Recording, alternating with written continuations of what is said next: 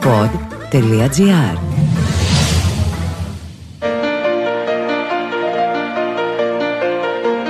Η Ελλάδα από σήμερα αποδέχεται οριστικά την ιστορική πρόκληση και την ευρωπαϊκή της μοίρα, διατηρώντας την εθνική της ταυτότητα. Έχουμε εμπιστοσύνη και στην Ευρώπη και στην Ελλάδα. EU Pods με την υπογραφή της Αντιπροσωπείας της Ευρωπαϊκής Επιτροπής στην Ελλάδα. Στα EU Pods προσκαλούμε τους insiders της σχέσης Ελλάδα-Ευρωπαϊκή Ένωσης, τους ανθρώπους που συχνά καλούνται να εξηγήσουν την Ελλάδα στους Ευρωπαίους και τους Έλληνες στην Ευρώπη.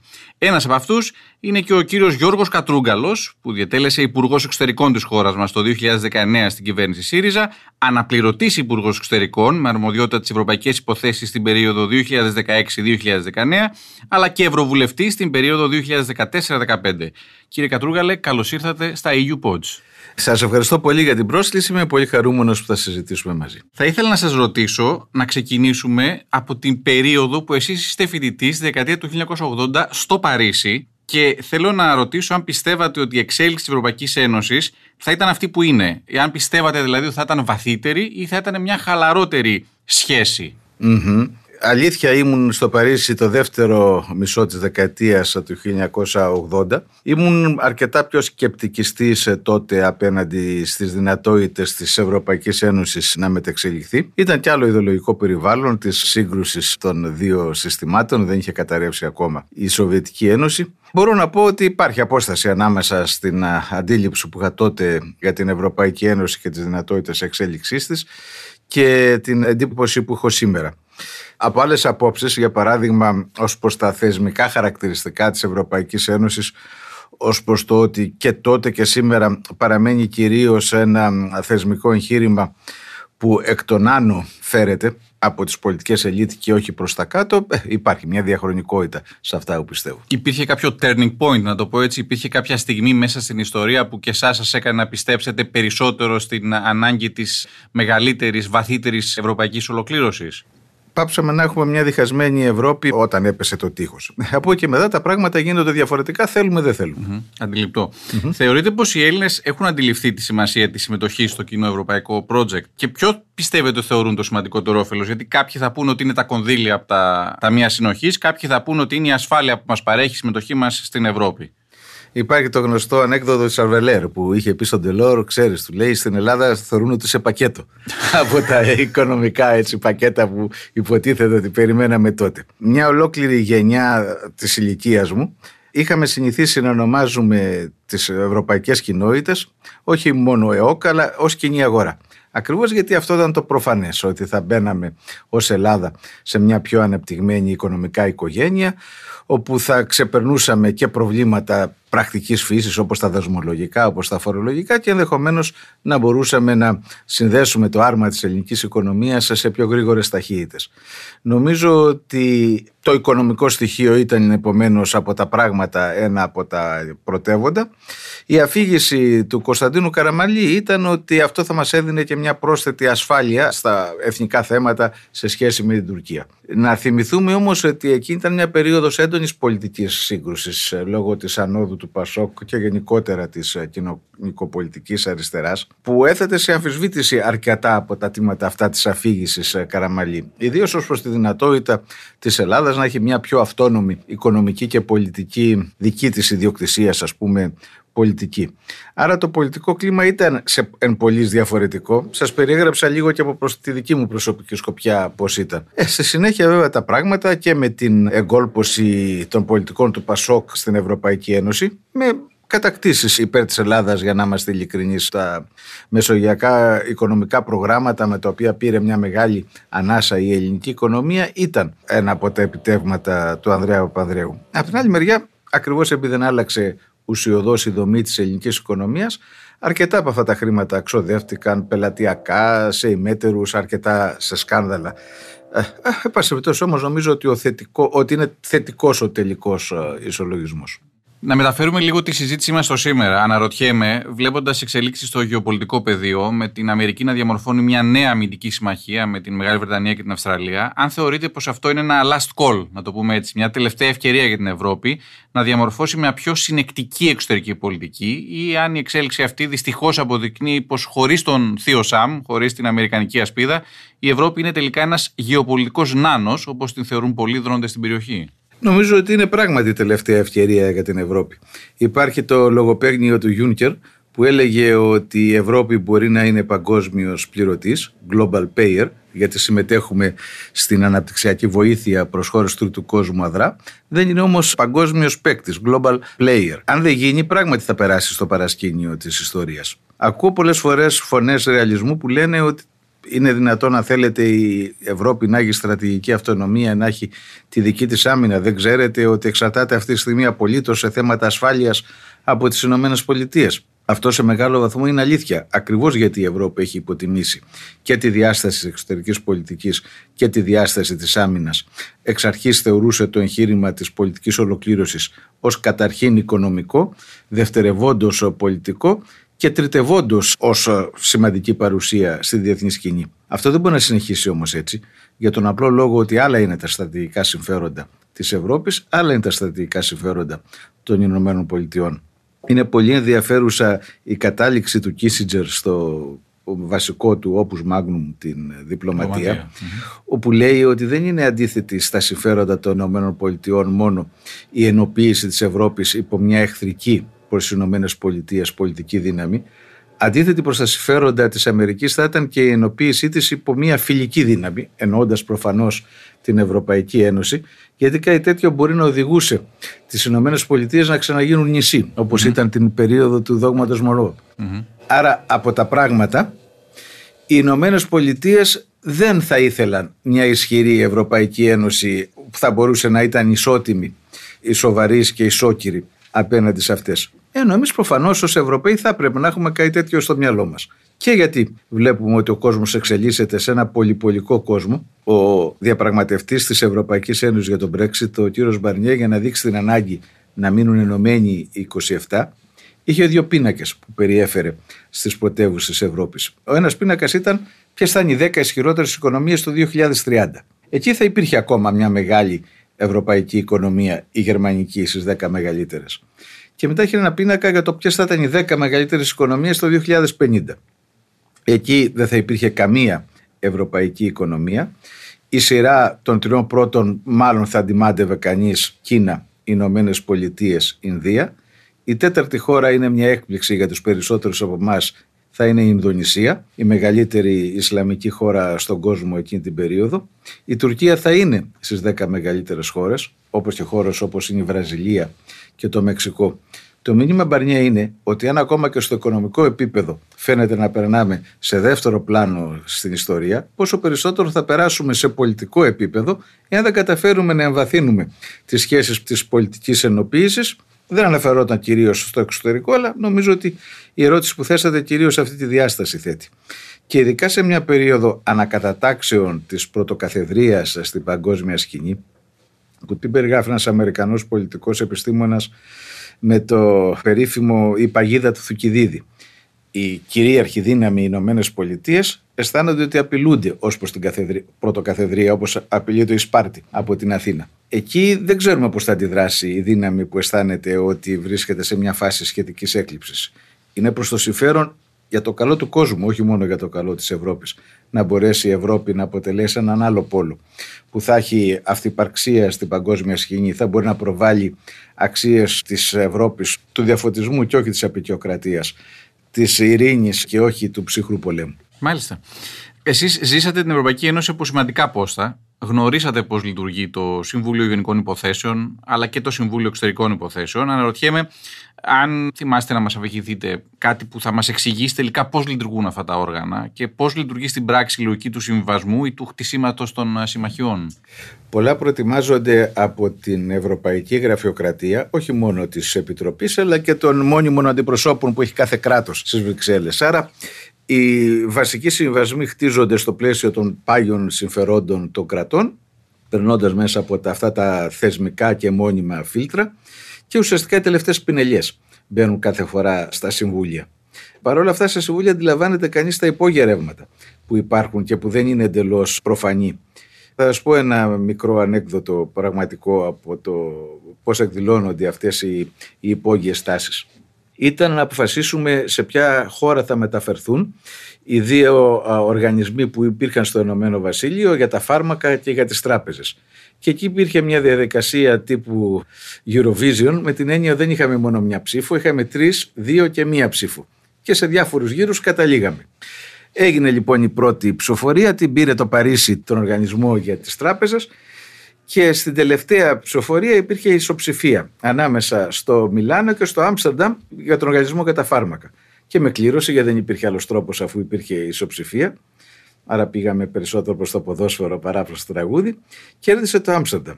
Μου έκανε εντύπωση λοιπόν ότι δύο συνάδελφοι υπουργοί από χώρες του Βορρά, όχι από την Ολλανδία, φεύγοντας προς την έξοδο, είπαν Ευτυχώς θα μας την έπαιρνε και αυτή ο Νότος. Είχα λοιπόν μια αντίληψη Νότου-Βορρά που εγώ ομολογώ δεν την είχα. Εγώ είχα συμφωνήσει ως υπουργός με τη Σουηδία, που είχαμε ίδιες αντιλήψεις κοινωνικές ενώ μια σοσιαλδημοκρατική κυβέρνηση να ανταλλάξουμε ψήφους. Όπως και με την ε, Πορτογαλία και την Ισπανία. Δηλαδή, είχα εν μέρη και εγώ στραφεί στο χώρο του Νότου, το γεωγραφικό, αλλά πιο πολύ στο μυαλό μου είχα τον πολιτικό χώρο της ευρύτερης αριστεράς. Μου έκανε εντύπωση λοιπόν πώς άνθρωποι σοβαροί που εκφράζουν τη χώρα τους είχαν ως βασικό, όχι ως βασικό, αλλά ως ένα από τα κριτήρια της πολιτικής συμπεριφοράς ότι υπάρχει ένα χάσμα βορρά-νότου. Που μάλιστα στο νότο είχαν και το Μιλάνο, που Πεδεμόντιο από τις πιο ευρωπαϊκές. Είναι ο βορράς της Ιταλίας ουσιαστικά. Ακριβώς. Έτσι, που είναι και πολύ κοντά στις πολλές ευρωπαϊκές πρωτεύουσες. Και κακά τα ψέματα βλέπουμε πολλές φορές, το είχα δει κατεξοχήν και στη διαπραγμάτευση της σκληρή της μνημονιακής περίοδου, να μας βλέπουν αφιψηλού. Όχι μόνο εμάς. Γενικά τον περιφερειακό ευρωπαϊκό νότο, ορισμένες, ειδικά από τις συντηρητικές πολιτικές δυνάμεις. Μιας και νοηματικά φτάσαμε στη διαπραγμάτευση του 2015, εσείς θεωρείτε πως ήταν και ένα μάθημα για την αριστερά και την κυβέρνηση του ΣΥΡΙΖΑ για το πώς λειτουργούν πραγματικά οι ευρωπαϊκοί θεσμοί, για το ποια είναι τα σωστά εργαλεία για μια διαπραγμάτευση; Είχαμε υπερβολικό ενθουσιασμό και φιλοδοξία, που δικαιολογείται από το ότι γρήγορα μεγαλώσαμε από 4% να γίνουμε κυβερνητική δύναμη. Αυτά τα οποία επιδιώκαμε ήταν σωστά. Απλώς κάναμε δύο λανθασμένες εκτιμήσεις. Τις έχει πει αυταπάτες ο Αλέξης Τσίπρας. Εγώ απλώς θεωρώ ότι υπερτιμήσαμε ένα παράγοντα, υποτιμήσαμε έναν άλλο. Τι υπερτιμήσαμε, το βαθμό λειτουργίας της δημοκρατίας στην Ευρωπαϊκή Ένωση. Πιστεύαμε ότι ένα δημοψήφισμα, για παράδειγμα, θα ακουγόταν. Τι υποτιμήσαμε, την πρόθεση των πιο ακραίων συντηρητικών πολιτικών δυνάμεων να κάνουν την Ελλάδα παράδειγμα για το γιατί δεν μπορεί να υπάρχει εναλλακτική πολιτική στην Ευρωπαϊκή Ένωση. Ότι όποιος δοκιμάσει να επιχειρήσει αριστερές λύσει θα καεί. Ένα κομμάτι της διαπραγματευτικής μα τακτικής λοιπόν ποιο ήταν; Να φτάσουμε τη διαπραγμάτευση όσο μπορούμε στα άκρα, ούτως ώστε ο ενδεχόμενος κίνδυνος ενός Brexit να δραστηριοποιήσει τις φιλοευρωπαϊκές δυνάμεις ώστε να φτάσουν σε μια λύση συμβασμού, να μην φτάσουμε σε μια λύση ρήξης. Δεν είχαμε συνειδητοποιήσει όμως ότι ο Υπουργός Οικονομικών της Γερμανίας, μην εκφράζοντας μόνο τον εαυτό του, ένα ολόκληρο πλέγμα δυνάμεων, επεδίωκε τον Brexit. Το θεωρούσε δηλαδή θετικό και όχι αρνητικό γεγονός. Άρα, στο όριο της σύγκρουσης, αυτό που θεωρούσαμε ότι ήταν το βασικό μας διαπραγματευτικό όπλο, αποδείχθηκε ότι αντιθέτως μπορεί να ήταν όπλο υπονόμευσης των θέσεων της χώρας μας. Και για αυτόν τον λόγο φτάσαμε σε αυτόν τον αναγκαστικό συμβασμό του Ιουλίου.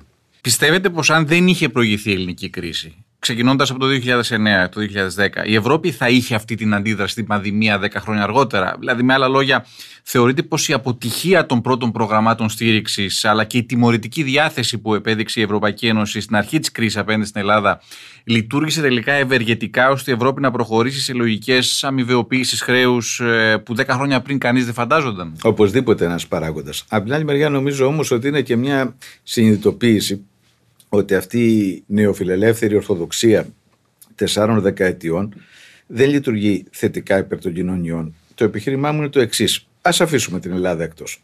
Θα μας πούν, δεν είναι αυτή η αλήθεια, αλλά κάνω το δικηγόρο του διαβόλου, ότι εδώ είμαστε Βαλκάνια, ότι εδώ έχουμε ένα διεφθαρμένο πολιτικό σύστημα, ότι δεν είναι έτσι η υπόλοιπη Ευρώπη. Α δούμε όμως την υπόλοιπη Ευρώπη. Οι ανισότητες γίνονται εκρηκτικές.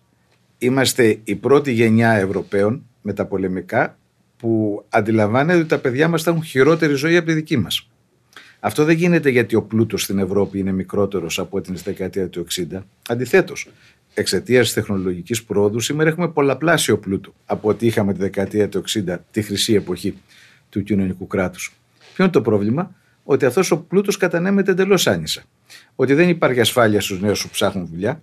Όλα αυτά γιατί έγιναν, γιατί αδυνάτησε αυτό το κοινωνικό, νομικό και πολιτικό πλέγμα του μεταπολεμικού συμβιβασμού, που για διάφορους λόγους θα το συζητήσω μια άλλη φορά, γιατί πράγματι είναι αντικείμενο σχεδόν μιας διάλεξης, οδήγησαν στις λεγόμενες τρεις χρυσές δεκαετίες. Απλά τα πράγματα ήταν ότι ο κόσμος τη εργασίας έχασε δύναμη, κέρδισε δύναμη ο κόσμος του κεφαλαίου. Αυτό καταλήγει τελικά σε υπονόμευση της κοινωνικής συνοχής. Γι' αυτό βλέπουμε κατεξοχήν στις χώρες που ήταν οι σημειοφόροι της αλλαγής της νεοφιλελεύθερης στη Μεγάλη Βρετανία και στις Ηνωμένες Πολιτείες να ξεκινούν από το εσωτερικό των πολιτικών συστημάτων, από τα συστημικά πολιτικά κόμματα όπως είναι η εργατική, η δημοκρατική, η τάξη αμφισβήτησης. Επομένως, θεωρώ ότι πράγματι το ελληνικό παράδειγμα έδειξε στην υπερβολή του που μπορεί να φτάσει αυτή η νεοφιλελεύθερη αντίληψη ότι βγάλτε λεφτά και ότι τα λεφτά αυτά θα διαχυθούν μετά στο σύνολο της κοινωνίας πόσο είναι λαθασμένη, πόσο δείχνει ότι οι πιο αδύναμοι στην κοινωνία δεν ακολουθούν αντίθετα οι πολλοί είναι που χάνουν ε, και αυτό οδηγεί σε διορθώσεις. Να ρωτήσω κάτι, υπάρχει κατά την άποψή σας στην εποχή μας ένας πολιτικός που ενσαρκώνει το μοντέλο του Ευρωπαίου ηγέτη, που διαθέτει χαρακτηριστικά των μεταπολεμικών ηγετών που έστησαν το ευρωπαϊκό εγχείρημα; Δύσκολα να πει κανείς. Υπήρχαν προφανώς πολιτικοί που ξεχωρίζουν συγκριτικά με άλλους. Δεν μπορώ να πω όμως εύκολα ότι είναι πρώτα μεγέθη. Α πούμε, ο Ντελόρ, ο Γιούνκερ ήταν καλοί πρόεδροι σε σχέση με όλους τους άλλους που ακολούθησαν ή που προηγήθηκαν. Ο Μακρόν έδειξε να έχει φιλοδοξίες, αλλά τα αποτελέσματα είναι πολύ δυσανάλογα σε σχέση με τις φιλοδοξίες. Στο χώρο το δικό μας ο Αλέξης Τσίπρας είναι στο χώρο της αριστεράς ένας παρόμοιος ηγέτης αναφοράς. Αυτό δεν το λέω από κομματικό πατριωτισμό. Φαίνεται από το γεγονός ότι όχι μόνο στο χώρο της δικής μας πιο ριζοπαστική αριστεράς, στο χώρο της Δημοκρατία αντιμετωπίζεται ως ηγέτης με εμβέλεια κυρίως και λόγω των ιδιών που έχει. Α πούμε, η πρόταση για την άρση της πατέντας του εμβολίου μπορεί να μην ήταν ο πρώτος που την είπε, ήταν ο πρώτος όμως που της έδωσε πολιτική ορμή. Και είναι από τα βασικά ζητήματα, γιατί μιλάμε για την ανάγκη να έχουμε κοινωνική δικαιοσύνη και ισότητα στην Ευρώπη. Ε, δεν μπορούμε να την πετύχουμε σαν νησί σε έναν κόσμο εξαθλίωσης. Αν και πολύ νωρίς, τη Μέρκελ, πώς θα την αποτιμήσεις, πιστεύετε, η ιστορία; Η Μέρκελ ήταν ικανή διαχειρίστρια ηγέτης. Ούτως ή άλλως αυτή την αντίληψη του πραγματισμού την έχουν οι Γερμανοί. Ο Αντενάουρ ήταν ή ο Κόλ. Ο Κόλ ήταν που είχε πει ότι όποιος πολιτικός έχει οράματα πρέπει να πάει να δει ένα γιατρό. Αυτό είναι η αντίληψη των Γερμανών, διότι η οικονομία τα ορίζει όλα. Η αντίληψη που έχουν για το πώς εξασφαλίζουν την ισχύ στην Ευρώπη, από μια άποψη είναι μια πρόοδος, αν δει κανείς του δύο προηγούμενους παγκόσμιους πολέμους. Αλλά εν δεν αρκεί. Η Μέρκελ είχε χαρακτηριστικά ελκυστικά. Μπορώ να σας πω ότι σε ανθρώπινο επίπεδο ήταν η μοναδική από του ηγέτες που συνάντησα συνοδεύοντας τον Αλέξη Τσίπρα που μου άφησε καλύτερες εντυπώσεις μετά τη συνάντηση από ό,τι πριν. Γιατί; Είχε χιούμορ. Δεν έπαιρνε σοβαρά τον εαυτό της. Αυτή η αντίληψη της καλής θείας που είναι σοβαρή, κοιτάζει τα του οίκου της. Έτσι, ως μαμά της Γερμανίας είναι που κέρδισε όλη αυτή την περίοδο σε ορισμένα κρίσιμα ζητήματα έδειξε και μεγαλύτερο ανθρωπισμό και ενσυναίσθηση στο θέμα του μεταναστευτικού σε σχέση με άλλους του πολιτικού φάσματος. Ήταν μια κεντροδεξιά και προς το κέντρο της πολιτικής κινήσης όπως φοβάμαι θα βλέπαμε Ελπίζω να μην συμβεί αυτό. Αν είχαμε διάδοχό της που θα γινόταν ξανά καγκελάριος. Ελπίζω ότι δεν θα έχουμε πάλι συντηρητικό σχήμα στη Γερμανία. Αναρωτιέμαι αν τελικά ο δρόμος για την βαθύτερη ενοποίηση της Ευρώπης περνάει μέσα από τις απειλές ή τις μεγάλες αλλαγές. Ε, για παράδειγμα, την κλιματική κρίση, την τρομοκρατία, τη μετανάστευση, ακόμα και την τέταρτη βιομηχανική επανάσταση, που είναι μια πολύ μεγάλη αλλαγή, ή αν θεωρείτε πως τελικά αυτές μπορεί να αποβούν μοιραίες και να διαλύσουν το ευρωπαϊκό εγχείρημα. Ανάλογα με την έκβαση, όπως το λέτε. Τα άλματα γίνονται όταν υπάρχουν προκλήσεις. Από την άλλη μεριά, αν πέσεις στη μέση του άλματος, τσακίζεσαι. Εγώ γενικά είμαι αισιόδοξος, ακριβώς γιατί πιστεύω στη δυνατότητα των λαών να επιβιώνουν. Και γενικά στην Ευρώπη έχουμε μαύρες στιγμές, όμως γενικά η ιστορία μας είναι μια ιστορία διεκδίκηση ελευθεριών, δικαιωμάτων. Ό,τι και να λένε, όλες οι εκδοχές απελευθέρωσης του κόσμου από την Ευρώπη ξεκίνησαν. Αν και είναι αλήθεια ότι και όλες και οι πολιτικές υποδούλωσες από την Ευρώπη ξεκίνησαν. Είμαστε λοιπόν μια ήπειρος με δύο πρόσωπα. Αυτή τη στιγμή βρισκόμαστε ξανά μπροστά σε μια μεγάλη σύγκρουση πολιτικών αντιλήψεων για το μέλλον. Αν θα επικρατήσει αυτή η άποψη ότι η οικονομία θα πρέπει να κυριαρχεί και ας ζήσουν όσο μπορούν οι περισσότεροι, ή αν θα ξαναγυρίσουμε σε μια άποψη που θα θέλει πολιτικές για τους πολλούς. Ε, πιστεύω ότι θα επικρατήσει το δεύτερο και η Ευρώπη θα έχει μέλλον. Κύριε Καντρούκαλε, σας ευχαριστώ πολύ που ήσασταν μαζί μας στα EU Pods. Εγώ, ήταν μια πολύ ευχάριστη συζήτηση.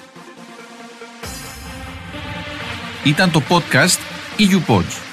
Για να ακούσετε και άλλα podcast, μπείτε στο pod.gr ή σε όποια άλλη δωρεάν εφαρμογή ακούτε podcast από το κινητό σας.